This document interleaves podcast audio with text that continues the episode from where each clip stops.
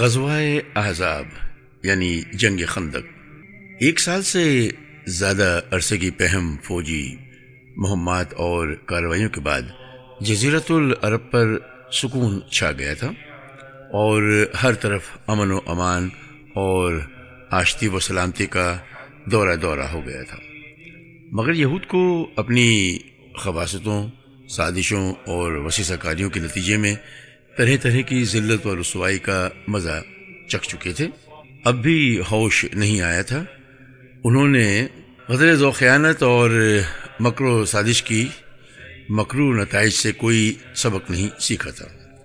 چنانچہ خیبر منتقل ہونے کے بعد پہلے تو انہوں نے یہ انتظار کیا کہ دیکھیں مسلمانوں اور بدھ پرستوں کے درمیان جو فوجی کشاکش چل رہی ہے اس کا نتیجہ کیا ہوتا ہے؟ لیکن جب دیکھا کہ حالات مسلمانوں کے لیے سازگار ہو گئے ہیں، اگر دشت لیل و نہار نے ان کے اثر و نفوذ کو مزید وسعت دے دی ہے اور دور دور تک ان کی حکمرانی کا سکہ بیٹھ گیا ہے، تو انہیں سخت جلن ہوئی۔ انہوں نے نئے سرے سے سازش شروع کی اور مسلمانوں پر ایک ایسی آخری کاری ضرب لگانے کی تیاری میں مصروف ہو گئے جس کے نتیجے میں ان کا چراغ حیات ہی گل ہو جائے۔ لیکن چنانچہ چونکہ انہیں برائے راستہ مسلمانوں سے ٹکرانے کی ضرورت نہ تھی، اس لیے اس مقصد کی خاطر ایک نہایتی خوفناک پلان تیار کیا۔ جس کی تفصیل یہ ہے کہ بنو ندیر کے بیس سردار اور رہنما مکے میں قریش کے پاس حاضر ہوئے اور انہیں رسول اللہ صلی اللہ علیہ وسلم کے خلاف آمادہ جنگ کرتے ہوئے اپنی مدد کا یقین دلایا۔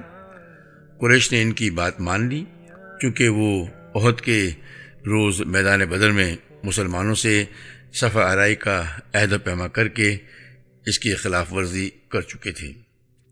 اس لیے ان کا خیال تھا کہ اب اس مجوزہ جنگی اقدام کے ذریعے وہ اپنی شہرت بھی بحال کر لیں گے اور اپنی کہی ہوئی بات بھی پوری کر دیں گے۔ اس کے بعد یہود کا یہ وفد بنو غطفان کے پاس گیا اور قریشی کی طرح انہیں بھی آمادہ جنگ کیا۔ وہ بھی تیار ہو گئے۔ پھر اس وفد نے بقیہ قبائل عرب میں گھوم گھوم کر لوگوں کو جنگ کی ترغیب دی اور ان قبائل کے بھی بہت سے افراد تیار ہو گئے۔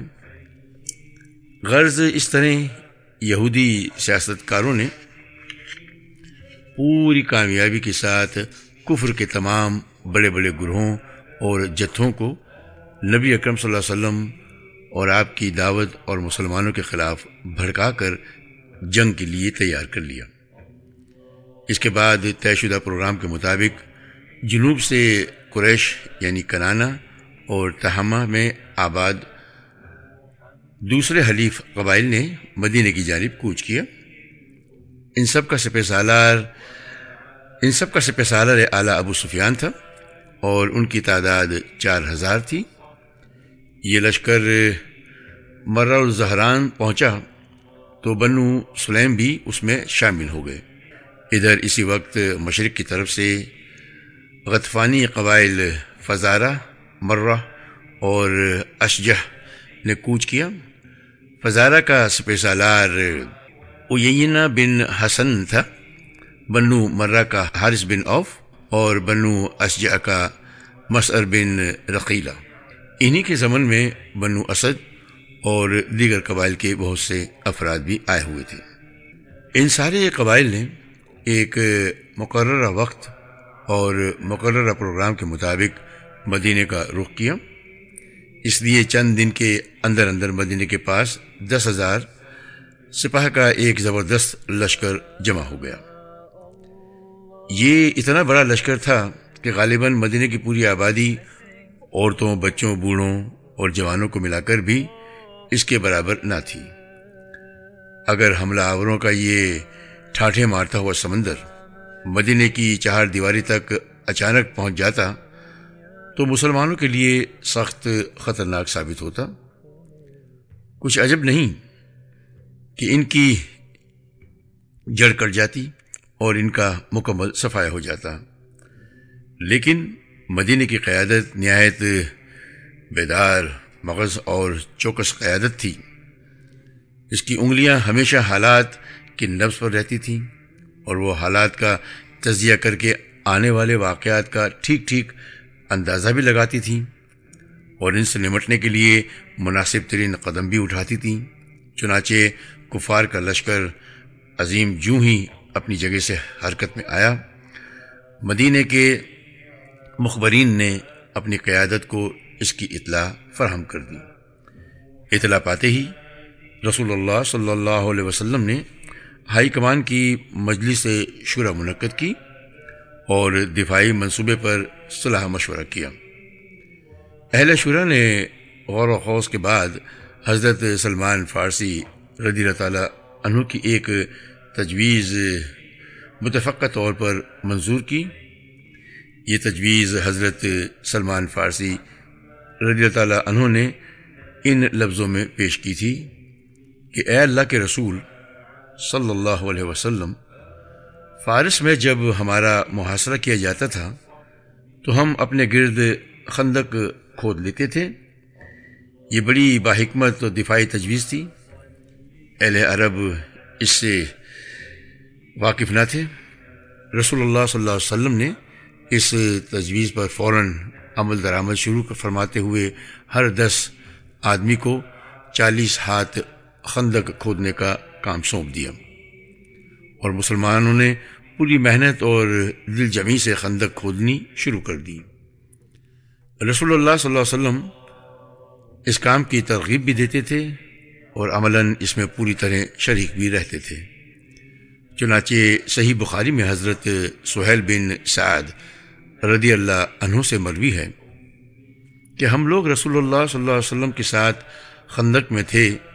لوگ کھدائی کر رہے تھے اور ہم کندھوں پر مٹی ڈھو رہے تھے کہ اسی اسنا میں رسول اللہ صلی اللہ علیہ وسلم نے فرمایا، اے اللہ، زندگی تو بس آخرت کی زندگی ہے، بس مہاجرین اور انصار کو بخش دے۔ ایک دوسری روایت میں حضرت انس رضی اللہ تعالیٰ عنہ سے مروی ہے کہ رسول اللہ صلی اللہ علیہ وسلم نے خندق کی طرف آپ جب تشریف لائے تو دیکھا کہ مہاجرین و انصار ایک ٹھنڈی صبح میں کھودنے کا کام کر رہے ہیں۔ ان کے پاس غلام نہ تھے کہ ان کی بجائے غلام یہ کام کر دیتے۔ آپ نے ان کی مشقت اور بھوک دیکھ کر فرمایا، اے اللہ، یقیناً زندگی تو آخرت کی زندگی ہے، بس انصار و مہاجرین کو بخش دے۔ انصار و مہاجرین نے اس کے جواب میں کہا ہم وہ ہیں کہ ہم نے ہمیشہ کے لیے جب تک کہ باقی رہیں، محمد صلی اللہ علیہ وسلم سے جہاد پر بیت کی ہے۔ صحیح بخاری میں ایک روایت حضرت برا بن آزب رضی اللہ تعالیٰ عنہ سے مروی ہے کہ میں نے رسول اللہ صلی اللہ علیہ وسلم کو دیکھا کہ آپ خندق سے مٹی ڈھو رہے تھے یہاں تک کہ غبار کی یہاں تک کہ غبار نے آپ کے شکم کی جلد ڈھانک دی تھی۔ آپ کے بال بہت زیادہ تھے۔ میں نے اسی حالت میں آپ صلی اللہ علیہ وسلم کو عبداللہ بن رواحہ کے رجزیہ کلمات کہتے ہوئے سنا۔ آپ مٹی ڈھوتے جاتے تھے اور یہ کہتے جاتے تھے، اے اللہ، اگر تو نہ ہوتا تو ہم ہدایت نہ پاتے، نہ صدقہ دیتے نہ نماز پڑھتے، بس ہم پر سکینت نازل فرما۔ اور اگر ٹکراؤ ہو جائے تو ہمارے قدم ثابت رکھ۔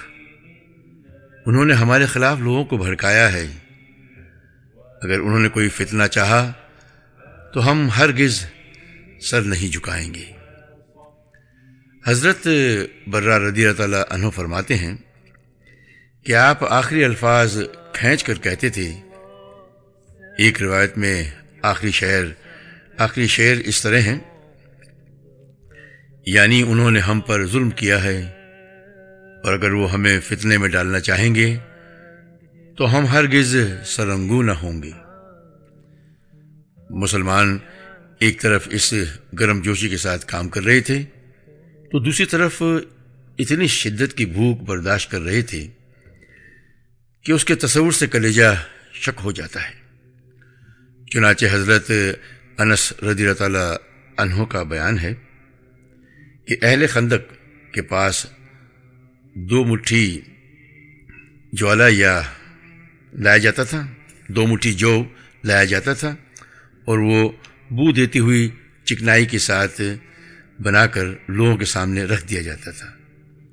لوگ بھوکے ہوتے تھے اور اس کا ذائقہ حلق کے لیے ناخوشگوار ہوتا تھا۔ اس سے بدبو اٹھ رہی ہوتی تھی۔ ابو طلحہ کہتے ہیں کہ ہم نے رسول اللہ صلی اللہ علیہ وسلم کو بھوک کا شکوہ کیا اور اپنے یعنی شکم جسم کھول کر ایک ایک پتھر دکھلایا۔ تو رسول اللہ صلی اللہ علیہ وسلم نے اپنا کرتا اوپر کھول کر دکھایا۔ اس پر دو پتھر دکھلائی دیے۔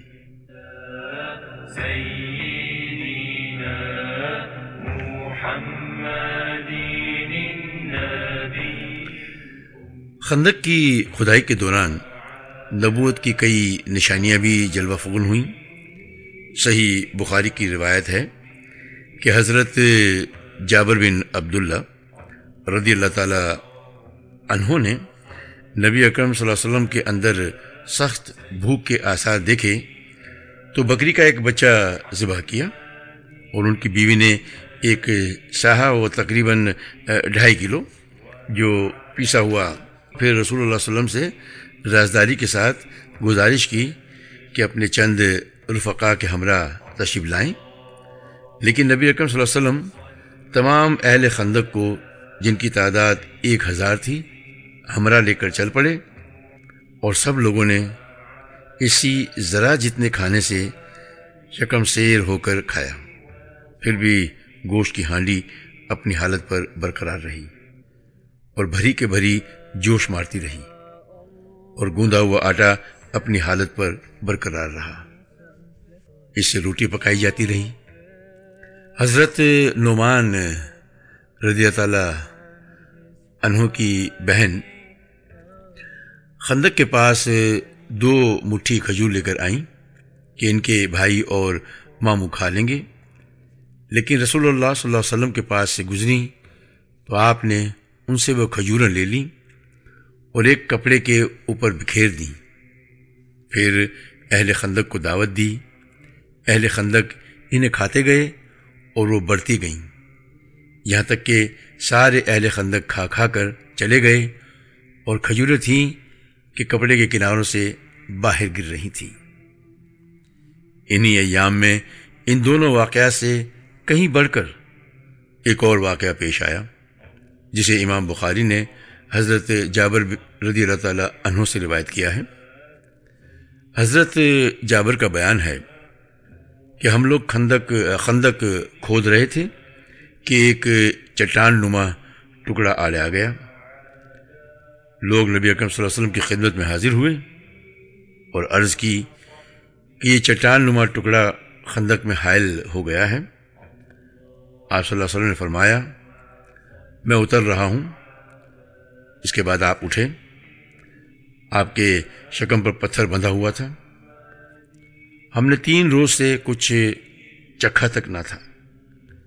پھر نبی اکرم صلی اللہ علیہ وسلم نے کدال لے کر مارا تو وہ چٹان نما ٹکڑا بھر بھرتے دے میں تبدیل ہو گیا۔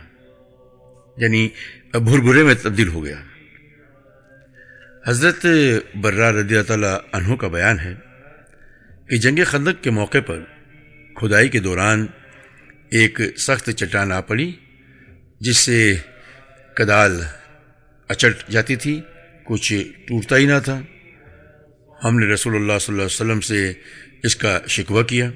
آپ تشریف لائے، کدال لی اور بسم اللہ کہہ کر ایک ضرب لگائی۔ تو ایک ٹکڑا ٹوٹ گیا اور فرمایا، اللہ اکبر۔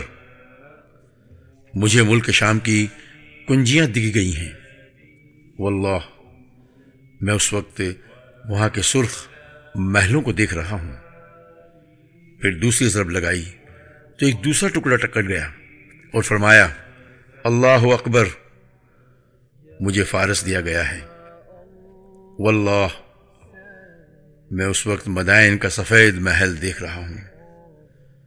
پھر تیسری ضرب لگائی اور فرمایا بسم اللہ۔ تو باقی ماندہ چٹان بھی کٹ گئی۔ پھر فرمایا، اللہ اکبر، مجھے یمن کی کنجیاں دی گئی ہیں۔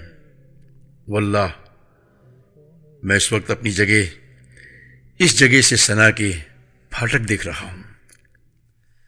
ابن اساق نے ایسی روایت حضرت سلمان فارسی رضی اللہ تعالیٰ عنہ سے ذکر کی ہے۔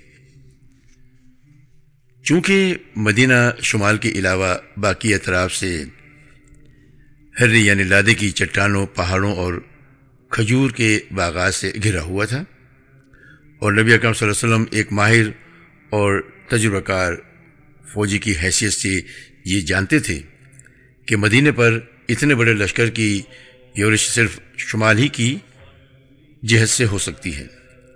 اس لیے آپ نے صرف اسی جانب خندق کھدوائی۔ مسلمانوں نے خندق کھودنے کا کام مسلسل جاری رکھا۔ دن بھر کھدائی کرتے اور شام کو گھر پلٹ آتے۔ یہاں تک کہ مدینے کی دیواروں تک کفاروں کے لشکر جرار کے پہنچنے سے پہلے مقررہ پروگرام کے مطابق خندق تیار ہو گئی۔ ادھر قریش اپنا چار ہزار کا لشکر لے کر مدینہ پہنچے تو روما جرف اور زغابہ کے درمیان مجمل سیال میں خیمہ زن ہوئے اور دوسری طرف سے غطفان اور ان کے نجدی ہم سفر چھ ہزار کی نفری لے کر آئے تو عہد کے مشرق کنارے ضمب نقمی میں خیمہ زن ہوئے، جیسا کہ قرآن مجید میں مذکور ہے۔ آیات کا ترجمہ ہے۔ اور جب اہل ایمان نے ان جتھوں کو دیکھا تو کہا، یہ تو وہی چیز ہے جس کا اللہ اور اس کے رسول نے ہم سے وعدہ کیا تھا۔ اور اللہ اور اس کے رسول نے سچ ہی فرمایا تھا۔ اور اسی حالت نے ان کے ایمان اور جذبہ اطاعت کو اور بڑھا دیا۔ لیکن منافقین اور کمزور نفس لوگوں کی نظر اس لشکر پر پڑی۔ تو ان کے دل دہل گئے۔ آیات کا ترجمہ ہے، اور جب منافقین اور وہ لوگ جن کے دلوں میں بیماری ہے، کہہ رہے تھے کہ اللہ اور اس کے رسول نے ہم سے جو وعدہ کیا تھا، وہ محض فریب تھا۔ بہرحال، اس لشکر سے مقابلے کے لیے رسول اللہ صلی اللہ علیہ وسلم بھی تین ہزار مسلمانوں کی نفری لے کر تشریف لائے۔ اور کوہ صلاح کی طرف پشت کر کے قلعہ بندی کی شکل اختیار کر لی۔ سامنے خندق تھی جو مسلمانوں اور کفار کے درمیان حائل تھی۔ مسلمانوں کا شعا یعنی کوڈ لفظ تھا حامیم لام یونسرون حامیم ان کی مدد نہ کی جائے۔ مدینے کا انتظام حضرت ابن ام مکتوم کے حوالے کیا گیا تھا۔ اور عورتوں اور بچوں کو مدینے کے قلعوں اور گھڑیوں میں محفوظ کر دیا تھا۔ جب مشرقین حملے کی نیت سے مدینے کی طرف بڑھے، تو کیا دیکھتے ہیں کہ ایک چوڑی سی خندق ان کے اور مدینے کے درمیان حائل ہے۔ مجبوراً انہیں محاصرہ کرنا پڑا۔ حالانکہ وہ گھروں سے چلتے وقت اس کے لیے تیار ہو کر نہیں آئے تھے، کیونکہ دفاع کا یہ منصوبہ خود ان کے بقول ایک ایسی چال تھی جسے عرب واقف ہی نہ تھی لہذا انہوں نے اس معاملے کو سرے سے ہی اپنے حساب میں داخل ہی نہ کیا تھا۔ مشرقین خندق کے پاس پہنچ کر غیظ و غضب سے چکر کاٹنے لگے۔ انہیں ایسے کمزور نقطے کی تلاش تھی جہاں سے وہ اتر سکیں۔ ادھر مسلمان ان کی گرد و پیش پر پوری پوری نظر رکھے ہوئے تھے۔ اور ان پر تیر برساتے رہتے تھے تاکہ انہیں خندق کے قریب آنے کی ضرورت نہ ہو۔ وہ اس میں نہ کوئی، نہ کود سکیں اور نہ مٹی ڈال کر عبور کرنے کے لیے راستہ بنا سکیں۔ ادھر قریش کے شہ سواروں کو گوارا نہ تھا کہ خندق کے پاس سے محاصرے کے نتائج کے انتظار میں بے فائدہ پڑے رہیں۔ یہ ان کی عادت اور شان کے خلاف بات تھی۔ چنانچہ ان کی ایک جماعت نے، جن میں عمر بن عبد ود اکرما ابن ابی جہل اور درار بن خطاب وغیرہ تھے۔ ایک تنگ مقام سے خندق پار کر لی اور ان کے گھوڑے خندق اور صلاح کے درمیان چکر کاٹنے لگے۔ ادھر حضرت علی رضی اللہ عنہ جن چند مسلمانوں کے ہمراہ نکلے اور جس مقام سے انہوں نے گھوڑے کدائے تھے، اسے قبضے میں لے کر ان کی واپسی کا راستہ بند کر دیا۔ اس پر امر بن عبد ود نے مبارزت کے لیے للکارا۔ حضرت علی رضی اللہ تعالی عنہ دو دو ہاتھ کرنے کے لیے مقابلے میں آ گئے اور ایک ایسا فکرہ چست کیا کہ وہ تیش میں آ کر گھوڑے سے کود پڑا۔ اس کی کوچے کاٹی، اس کے چہرے کو مارا اور حضرت علی دو بدو آ گیا۔ بڑا بہادر اور شہزور تھا۔ دونوں میں پرزور ٹکر ہوئی۔ ہر ایک نے دوسرے پر بڑھ بڑھ کر وار کیے۔ بلا آخر حضرت علی رضی اللہ عنہ نے اس کا کام تمام کر دیا۔ باقی مشرقین بھاگ کر خندق پار چلے گئے۔ وہ اس قدر مرغوب تھے کہ اکرما نے بھاگتے ہوئے اپنا نیزا بھی چھوڑ دیا۔ مشرقین نے کس کس دن خندق پار کرنے یا اسے پاٹ کر راستہ بنانے کی بڑی زبردست کوشش کی، لیکن مسلمانوں نے بڑی عمدگی سے انہیں دور رکھا اور انہیں اس طرح تیروں سے چھلنی کیا اور ایسی پامردی سے ان کی تیر اندازی کا مقابلہ کیا کہ ان کی ہر کوشش ناکام ہو گئی۔ اس طرح کے پرزور مقابلوں کے دوران رسول اللہ صلی اللہ علیہ وسلم اور صحابہ اکرام کی بعض نمازیں بھی فوت ہو گئیں۔ چنانچہ شہین میں حضرت جابر رضی اللہ تعالیٰ عنہ سے مروی ہے کہ حضرت عمر بن خطاب رضی اللہ تعالیٰ عنہ خندق کے روز آئے اور کفار کو سخت سست کہتے ہوئے کہنے لگے کہ یا رسول اللہ صلی اللہ علیہ وسلم، آج میں بمشکل سورج ڈوبتے ڈوبتے نماز پڑھ سکا۔ رسول اللہ صلی اللہ علیہ وسلم نے فرمایا، اور میں نے تو اللہ ابھی نماز پڑھی ہی نہیں ہے۔ اس کے بعد ہم لوگوں نے نبی اکرم صلی اللہ علیہ وسلم کے ساتھ بتمان میں اترے۔ آپ نے نماز کے لیے وضو فرمایا اور ہم نے بھی وضو کیا۔ پھر آپ صلی اللہ علیہ وسلم نے عصر کی نماز پڑھی۔ یہ سورج ڈوب چکنے کے بعد کی بات ہے۔ اس کے بعد مغرب کی نماز پڑھی۔ نبی اکرم صلی اللہ علیہ وسلم کو اس نماز کے فوت ہونے کا اس قدر ملال تھا کہ آپ نے مشرقین پر بد دعا فرما دی۔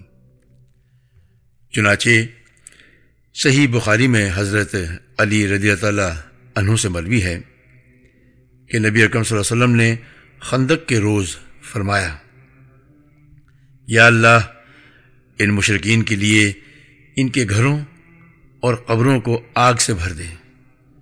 جس طرح انہوں نے ہم کو نماز وسطی کی ادائیگی سے مشغول رکھا، یہاں تک کہ سورج ڈوب گیا۔ مستند احمد اور مستند شافی میں مروی ہے کہ مشرقین نے آپ کو ظہر اثر مغرب اور عشاء کی نمازوں کی ادائیگی سے مصروف رکھا۔ چنانچہ آپ نے ساری نمازیں یکجا پڑھیں۔ امام نوی فرماتے ہیں کہ ان روایتوں کے درمیان تطبیق کی صورت یہ ہے کہ جنگ خندق کا سلسلہ کئی روز تک جاری رہا، بس کسی دن ایک صورت پیش آئی اور کسی دن دوسری۔ یہیں سے یہ بات بھی اخذ ہوتی ہے کہ مشرقین کی طرف سے خندق عبور کرنے کی کوشش اور مسلمانوں کی طرف سے پہم دفاع کئی روز تک جاری رہا۔ مگر چونکہ دونوں فوجوں کے درمیان خندق حائل تھی، اس لیے دست بدست اور خون ریز جنگ کی نوبت نہ آ سکی، بلکہ صرف تیر اندازی ہوتی رہی۔ اسی تیر اندازی میں فریقین کے چند افراد مارے بھی گئے، لیکن انہیں انگلیوں پر گنا جا سکتا ہے۔ یعنی چھ مسلمان اور دس مشرق جن میں سے ایک یا دو آدمی تلوار سے قتل کیے گئے تھے۔ اسی تیر اندازی کے دوران، حضرت سعد بن معاذ رضی اللہ تعالی عنہ کو بھی ایک تیر لگا، جس سے ان کے بازو کی بڑی رگ کٹ گئی۔ انہیں حبان بن ارکا نامی ایک قریشی مشرق کا تیر لگا تھا۔ حضرت سعد نے زخمی ہونے کے بعد دعا کی کہ اے اللہ، تو جانتا ہے کہ جس قوم نے تیرے رسول کی تقزیب کی اور انہیں نکال باہر کیا اور ان سے تیری راہ میں جہاد کرنا مجھے جس قدر محبوب ہے، اتنا کسی اور قوم سے نہیں ہے اے اللہ اے اللہ، میں سمجھتا ہوں کہ اب تو نے ہماری اور کہ اب تو نے ہماری اور ان کی جنگ کو آخری مرحلے تک پہنچا دیا ہے۔ بس، اگر قریش کی جنگ کچھ باقی رہ گئی ہو، تو مجھے ان کے لیے باقی رکھ کہ میں ان سے تیری راہ میں جہاد کروں۔ اور اگر تو نے لڑائی ختم کر دی ہے، تو اسی زخم کو جاری کر کے اسے میری موت کا سبب بنا دے۔ ان کی اس دعا کا آخری ٹکڑا یہ تھا، لیکن مجھے موت نہ دے یہاں تک کہ بنو قریضہ کے معاملے میں میری آنکھوں کو ٹھنڈک حاصل ہو جائے۔ بار کیف، ایک طرف مسلمان محاذ جنگ پر ان مشکلات سے دو چار تھے۔ تو دوسری طرف سازش اور وسیسہ کاری کے سانپ اپنے بلوں میں حرکت کر رہے تھے۔ اور اس کوشش میں تھے کہ مسلمانوں کے جسم میں اپنا زہر اتار دیں۔ چنانچہ بنو ندیر کا مجرم یعنی مجرم اکبر خویہ بن اختب بنو قریضہ کے دیار میں آیا اور ان کے سردار کاب بن اسد قرضی کے پاس حاضر ہوا۔ یہ کاب بن اسد وہی شخص ہے جو بنو قریضہ کی طرف سے عہد و پیما کرنے کا مجاز و مختار تھا اور جس نے رسول اللہ صلی اللہ علیہ وسلم سے یہ معاہدہ کیا تھا۔ کہ جنگ کے موقع پر آپ کی مدد کرے گا۔ جیسا کہ پچھلی بار ہم بیان کر چکے ہیں۔ خوئی نے آ کر اس کے دروازے پر دستک دی تو اس نے دروازہ اندر سے بند کر دیا مگر خوئی نے اس سے ایسی ایسی باتیں کی، آخرکار اس نے دروازہ کھول ہی دیا۔ ہوئی نے کہا، اے کاب میں تمہارے پاس ہمیشہ کی عزت اور فوجوں کا بحر بیکراں لے کر آیا ہوں۔ میں نے قریش کو اس کے سرداروں اور قائدین سمیت لا کر روما کے مجموع اسیال میں اتار دیا ہے اور بنو ازفان کو ان کے قائدین اور سرداروں سمیت عہد کے پاس ضرب نقمی میں خیم ازن کر دیا ہے۔ ان لوگوں نے مجھ سے عہد و پیما کیا ہے کہ وہ محمد اور اس کے ساتھیوں کا مکمل صفایا کیے بغیر یہاں سے نہ ٹلیں گے۔ کعب نے کہا، خدا کی قسم، تم میرے پاس ہمیشہ کی ذلت اور برسا ہوا بادل لے کر آئے ہو، جو صرف گرج چمک رہا ہے۔ مگر اس میں کچھ رہ نہیں گیا۔ ہائی، تجھ پر افسوس، مجھے میرے حال پر چھوڑ دے۔ میں نے محمد میں صدق و وفا کے سوا کچھ نہیں دیکھا۔ مگر ہوئی ہے اس کے فریب وہی سے اپنی بات منوانے کی کوشش کرتا رہا۔ یہاں تک کہ اسے رام کر ہی لیا۔ البتہ اسے اس مقصد کے لیے یہ عہد و پیما کرنا پڑا کہ اگر قریش نے محمد صلی اللہ علیہ وسلم کو ختم کیے بغیر واپسی کی راہ لی، تو میں بھی تمہارے ساتھ تمہارے قلعے میں داخل ہو جاؤں گا۔ پھر جو انجام تمہارا ہوگا، وہی میرا بھی ہوگا۔ ہوئی کہ اس پیمان وفا کے بعد کعب بن اسد نے رسول اللہ صلی اللہ علیہ وسلم سے کیا ہوا عہد توڑ دیا اور مسلمانوں کے ساتھ طے کی ہوئی ذمہ داریوں سے بری ہو کر ان کے خلاف مشرقین کی جانب سے جنگ میں شریک ہو گیا۔ اس کے بعد قریضہ کے یہود عملی طور پر جنگی کارروائیوں میں مصروف ہو گئے۔ ابن اسحاق کا بیان ہے کہ حضرت صفیہ بنت عبد المطلیب رضی اللہ تعالی عنہا، حضرت حسان بن ثابت رضی اللہ تعالی عنہ کے فارا نامی قلعے کے اندر تھیں۔ حضرت حسان عورتوں اور بچوں کے ساتھ وہیں تھے۔ حضرت صفیہ رضی اللہ تعالی عنہا کہتی ہیں کہ ہمارے پاس سے ایک یہودی گزرا اور قلعے کا چکر کاٹنے لگا۔ یہ اس وقت کی بات ہے جب بنو قریضہ رسول اللہ علیہ وسلم سے کیا ہوا عہد و پیما توڑ کر آپ سے برسر پیکار ہو چکے تھے اور ہمارے اور ان کے درمیان کوئی نہ تھا جو ہمارا دفاع کرتا۔ رسول اللہ صلی اللہ علیہ وسلم مسلمان سمیت دشمن کے بالمقابل پھنسے ہوئے تھے۔ اگر ہم پر کوئی حملہ آور ہو جاتا تو آپ انہیں چھوڑ کر آ نہیں سکتے تھے۔ اس لیے میں نے کہا، اے حسان، یہ یہودی، جیسا کہ آپ دیکھ رہے ہیں، قلعے کا چکر لگا رہا ہے۔ مجھے خدا کی قسم اندیشہ ہے کہ یہ باقی یہود کو بھی ہماری کمزوری سے آگاہ کر دے گا۔ ادھر رسول اللہ صلی اللہ علیہ وسلم اور صاحب اکرام اس طرح پھنسے ہوئے ہیں کہ ہماری مدد کو نہیں آ سکتے لہذا آپ جائیے اور اسے قتل کر دیجیے۔ حضرت حسان نے کہا، واللہ، آپ جانتی ہیں کہ میں اس کام کا آدمی نہیں۔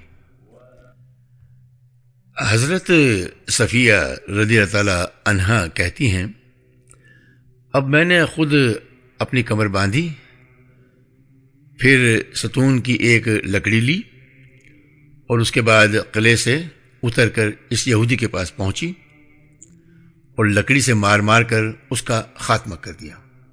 اس کے بعد قلعے میں واپس آئی اور حسان سے کہا، جائیے، اس کے ہتھیار اور اسباب اتار لیجیے کیونکہ وہ مرد ہے، اس لیے میں نے اس کے ہتھیار نہیں اتارے۔ حسان نے کہا، مجھے اس کے ہتھیار اور سامان کی کوئی ضرورت نہیں. حقیقت یہ ہے کہ مسلمان بچوں اور عورتوں کی حفاظت پر رسول اللہ صلی اللہ علیہ وسلم کی پھوپھی کے اس جابازانہ کارنامے کا بڑا گہرا اور اچھا اثر پڑا۔ اس کارروائی سے غالباً یہود نے سمجھا کہ ان قلعوں اور گھڑیوں میں بھی مسلمانوں کا حفاظتی لشکر موجود ہے حالانکہ وہاں کوئی لشکر نہ تھا، اسی لیے یہود کو دوبارہ اس قسم کی ضرورت نہ ہوئی۔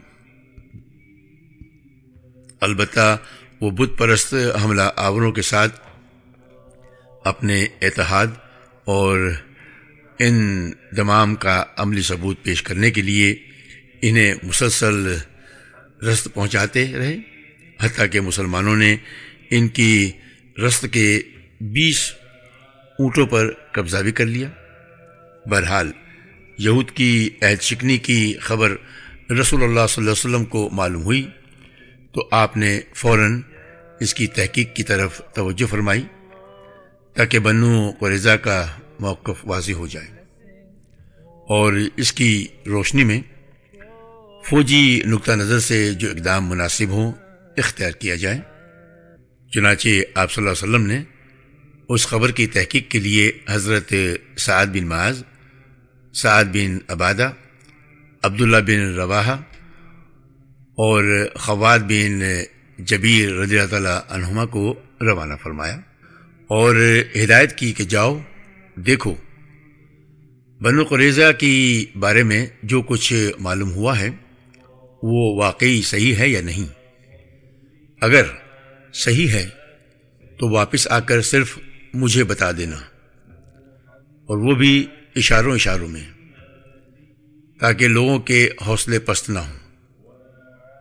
اور اگر وہ عہد و پیما پر قائم ہیں، تو پھر لوگوں کے درمیان اعلانیہ اس کا ذکر کر دینا۔ جب یہ لوگ بنو قریضہ کے قریب پہنچے، تو انہیں انتہائی خباست پر آمادہ پایا۔ انہوں نے اعلانیہ گالیاں بکیں، دشمنی کی باتیں کیں اور رسول اللہ رسول اللہ صلی اللہ علیہ وسلم کی آہنت کی کہنے لگی اللہ کے رسول کون؟ ہمارے اور محمد کے درمیان کوئی عہد نہیں ہے۔ یہ سن کر وہ لوگ واپس آ گئے۔ اور رسول اللہ صلی اللہ علیہ وسلم کی خدمت پہنچ کر صورت حال کی طرف اشارہ کرتے ہوئے صرف اتنا کہا، عدل اور کارا مقصود یہ تھا کہ جس طرح عدل اور کارا نے اصحاب رجی کے ساتھ بد عہدی کی تھی، اسی طرح یہود بھی بد عہدی پر تلے ہوئے ہیں۔ باوجود یہ کہ ان صحابہ کرام نے اخواء حقیقت کی کوشش کی، لیکن عام لوگوں کو صورت عال کا علم ہو گیا۔ اور اس طرح ایک خوفناک خطرہ ان کے سامنے مجسم ہو گیا۔ در حقیقت، اس وقت مسلمان نہایت نازک صورتحال سے دو چار تھے۔ پیچھے بنو قریضہ تھے، جن کا حملہ روکنے کے لیے ان کے اور مسلمانوں کے درمیان کوئی نہ تھا۔ آگے مشرقین کا لشکر، آگے مشرقین کا لشکر جرار تھا، جنہیں چھوڑ کر ہٹنا ممکن نہ تھا۔ یہ مسلمان عورتیں اور بچے جو کسی حفاظتی انتظام کے بغیر بد عہد یہودیوں کے قریب ہی تھے، اس لیے لوگوں میں سخت اضطراب برپا ہوا، جس کی کیفیت اس آیت میں بیان کی گئی ہے۔ آیت کا ترجمہ ہے۔ اور جب یہ نگاہیں کج ہو گئیں، دل حلق میں آ گئے۔ اور تم لوگ اللہ کے ساتھ طرح طرح کے گمان کرنے لگے۔ اس وقت مومنوں کی آزمائش کی گئی۔ اور انہیں شدت سے جھنجھوڑ دیا گیا۔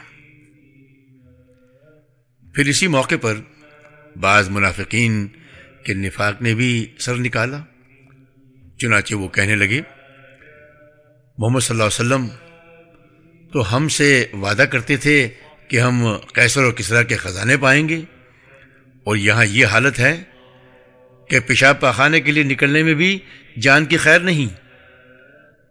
بعض اور منافقین نے اپنی قوم کے اشراف کے سامنے یہاں تک کہا کہ ہمارے گھر دشمن کے سامنے کھلے پڑے ہیں۔ ہمیں اجازت دیجیے کہ ہم اپنے گھروں کو واپس چلے جائیں۔ کیونکہ ہمارے گھر شہر سے باہر ہیں۔ نوبت یہاں تک پہنچ چکی تھی کہ بنو سلمہ کے قدم اکھڑ رہے تھے اور وہ پسپائی کی سوچ رہے تھے۔ انہی لوگوں کے بارے میں اللہ تعالیٰ نے یہ ارشاد فرمایا۔ آیات کا ترجمہ ہے۔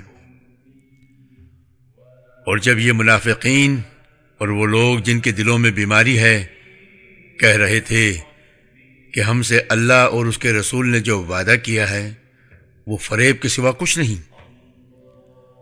اور جب ان کی ایک جماعت نے، اور جب ان کی ایک جماعت نے کہا کہ اے اہل یسرب، تمہارے لیے ٹھہرنے کی گنجائش نہیں، لہذا واپس چلے جاؤ۔ اور ان کا ایک فریق ہی نبی سے اجازت مانگ رہا تھا۔ کہتا تھا، ہمارے گھر خالی پڑے ہیں۔ حالانکہ وہ خالی نہیں پڑے تھے۔ یہ لوگ محض فرار چاہتے تھے۔ ایک طرف لشکر کا یہ حال تھا اور دوسری طرف رسول اللہ صلی اللہ علیہ وسلم کی یہ کیفیت تھی کہ آپ کہ آپ نے بنو قریضہ کی بد عہدی کی خبر سن کر اپنا سر اور چہرہ کپڑے سے ڈھک لیا اور دیر تک چت لیٹے رہے۔ اس کیفیت کو دیکھ کر لوگوں کا استراب اور زیادہ بڑھ گیا۔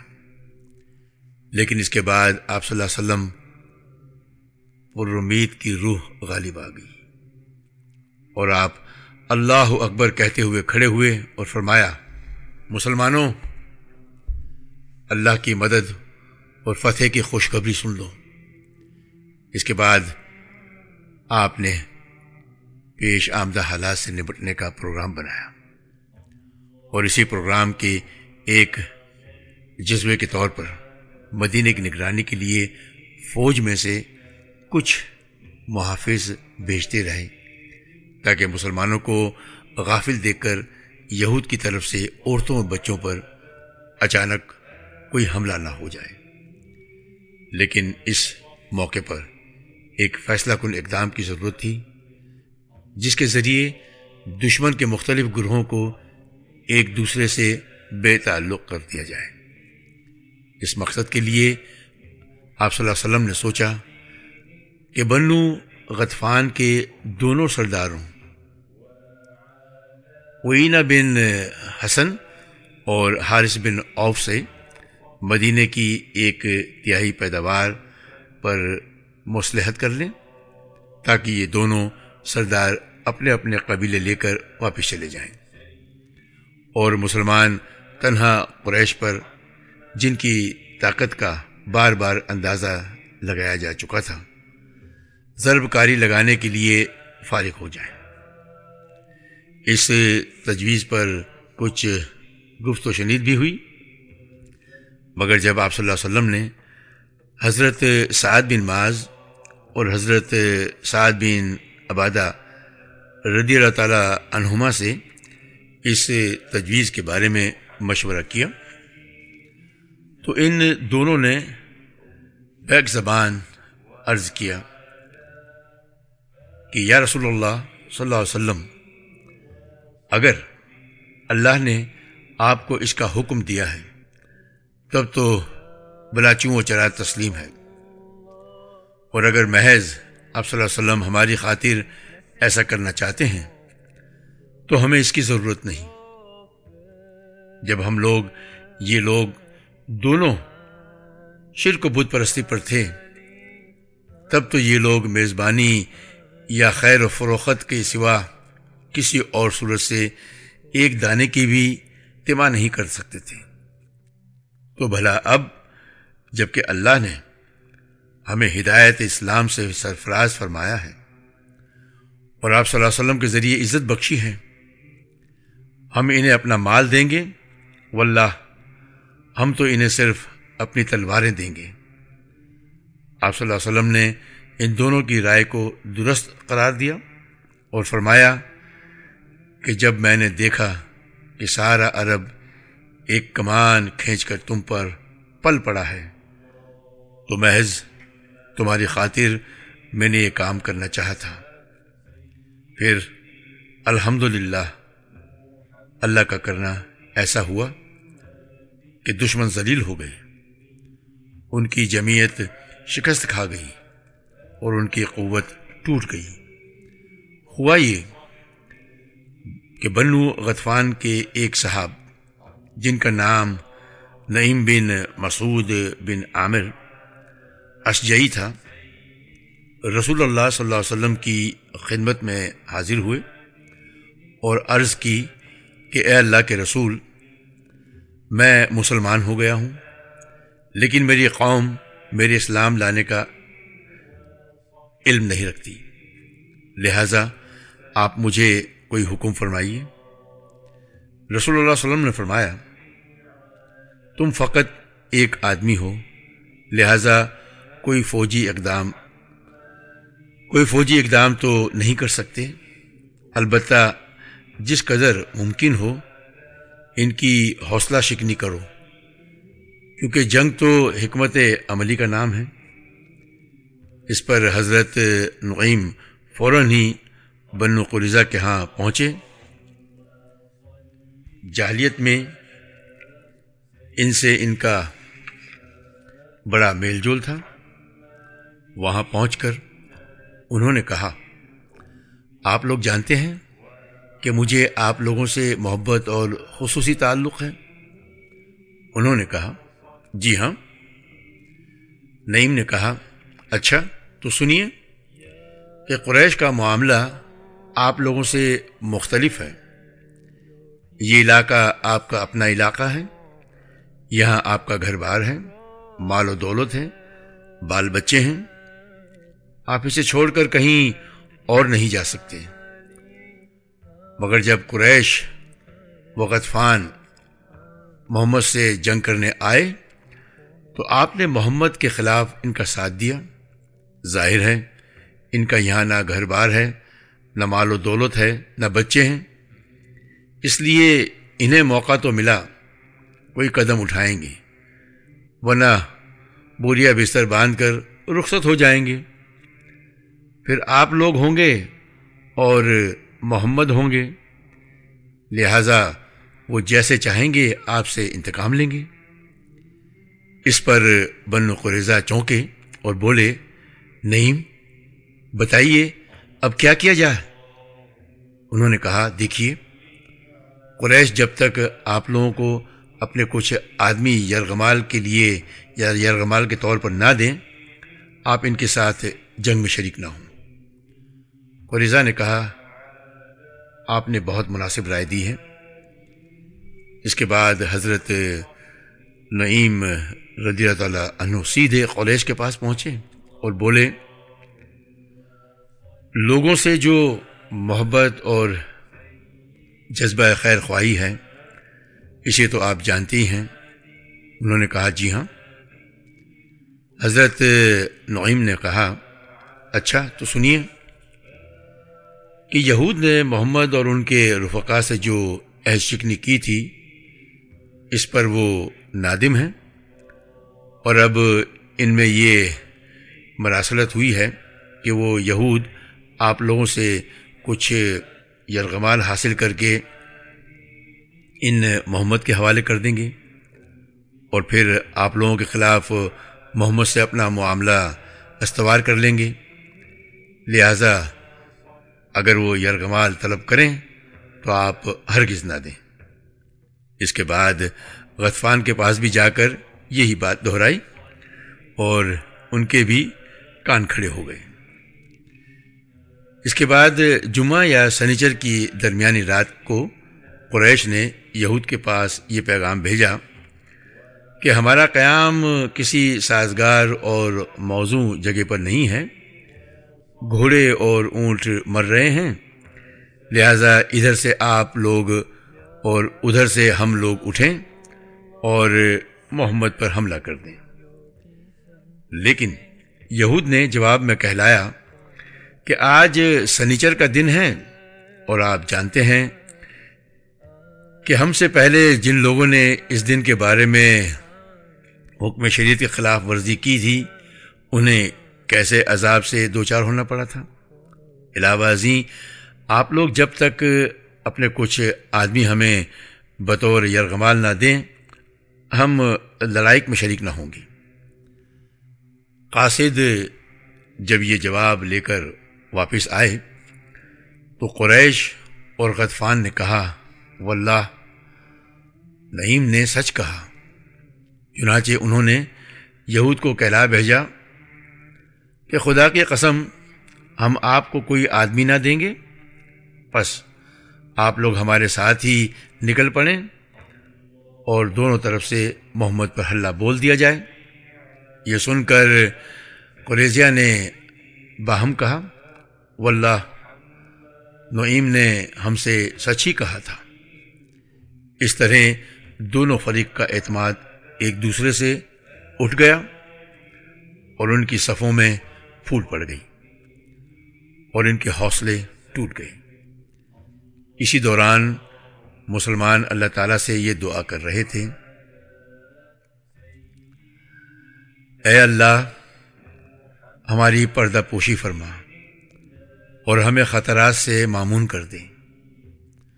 اور رسول اللہ صلی اللہ علیہ وسلم یہ دعا فرما رہے تھے۔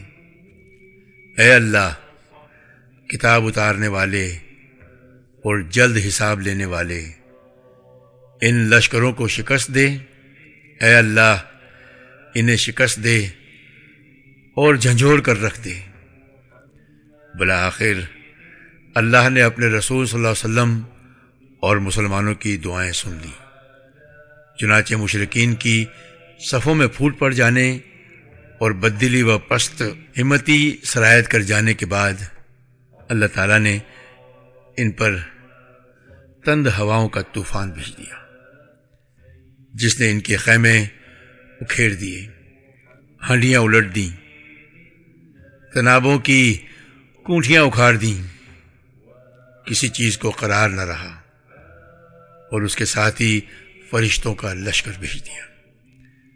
جس نے انہیں ہلا ڈالا اور ان کے دلوں میں روب و خوف ڈال دیا۔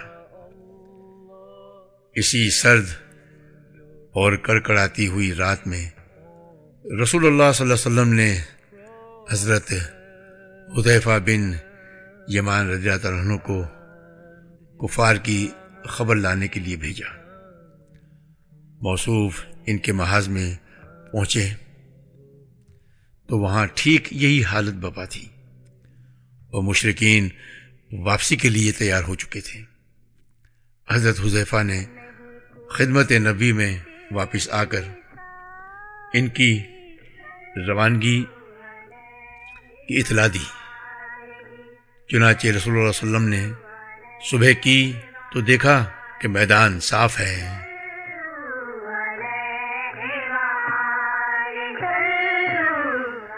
اللہ نے دشمن کو کسی خیر کے حصول کا موقع دیے بغیر اس کے خیز و غضب سمیٹ واپس کر دیا ہے اور ان سے جنگ کے لیے رسول کو کافی ہو گیا ہے۔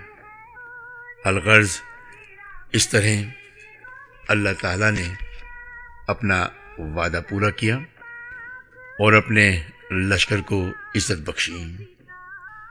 بندے کی مدد کی۔ اور اکیلے ہی سارے لشکر والوں کو شکست دی۔ چنانچہ اس کے بعد آپ رسول اللہ وسلم مدینہ واپس آ گئے۔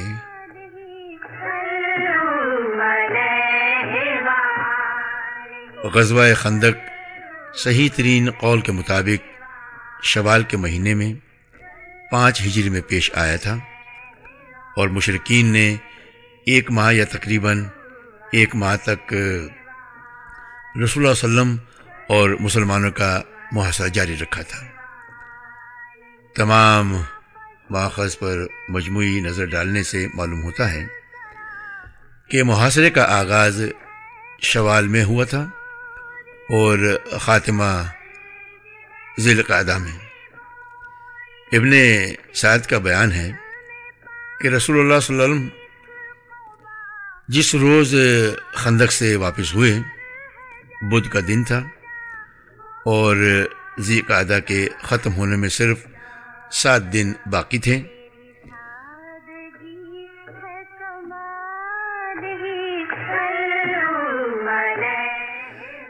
جنگ احزاب در حقیقت نقصان جاں و مال کی جنگ نہ تھی، بلکہ اعصاب کی جنگ تھی۔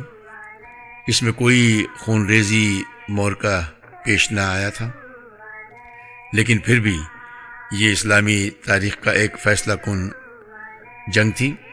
چنانچہ اس کے نتیجے میں مشرقین کے حوصلے ٹوٹ گئے اور یہ واضح ہو گیا کہ عرب کی کوئی بھی قوت مسلمانوں کی اس چھوٹی سی طاقت کو جو مدینے میں نشو نما پا رہی ہے، ختم نہیں کر سکتی۔ کیونکہ جنگ احزاب یعنی جنگ خدق میں جتنی بڑی طاقت فراہم ہو گئی تھی، اس سے بڑی طاقت فراہم کرنا عربوں کے بس کی بات نہ تھی۔ اس لیے رسول اللہ صلی اللہ علیہ وسلم نے عذاب کی واپسی کے بعد فرمایا، ترجمہ ہے، آپ نے فرمایا، اب ہم ان پر چڑھائی کریں گے۔ وہ ہم پر چڑھائی نہ کریں گے۔ اب ہمارا لشکر ان کی طرف جائے گا۔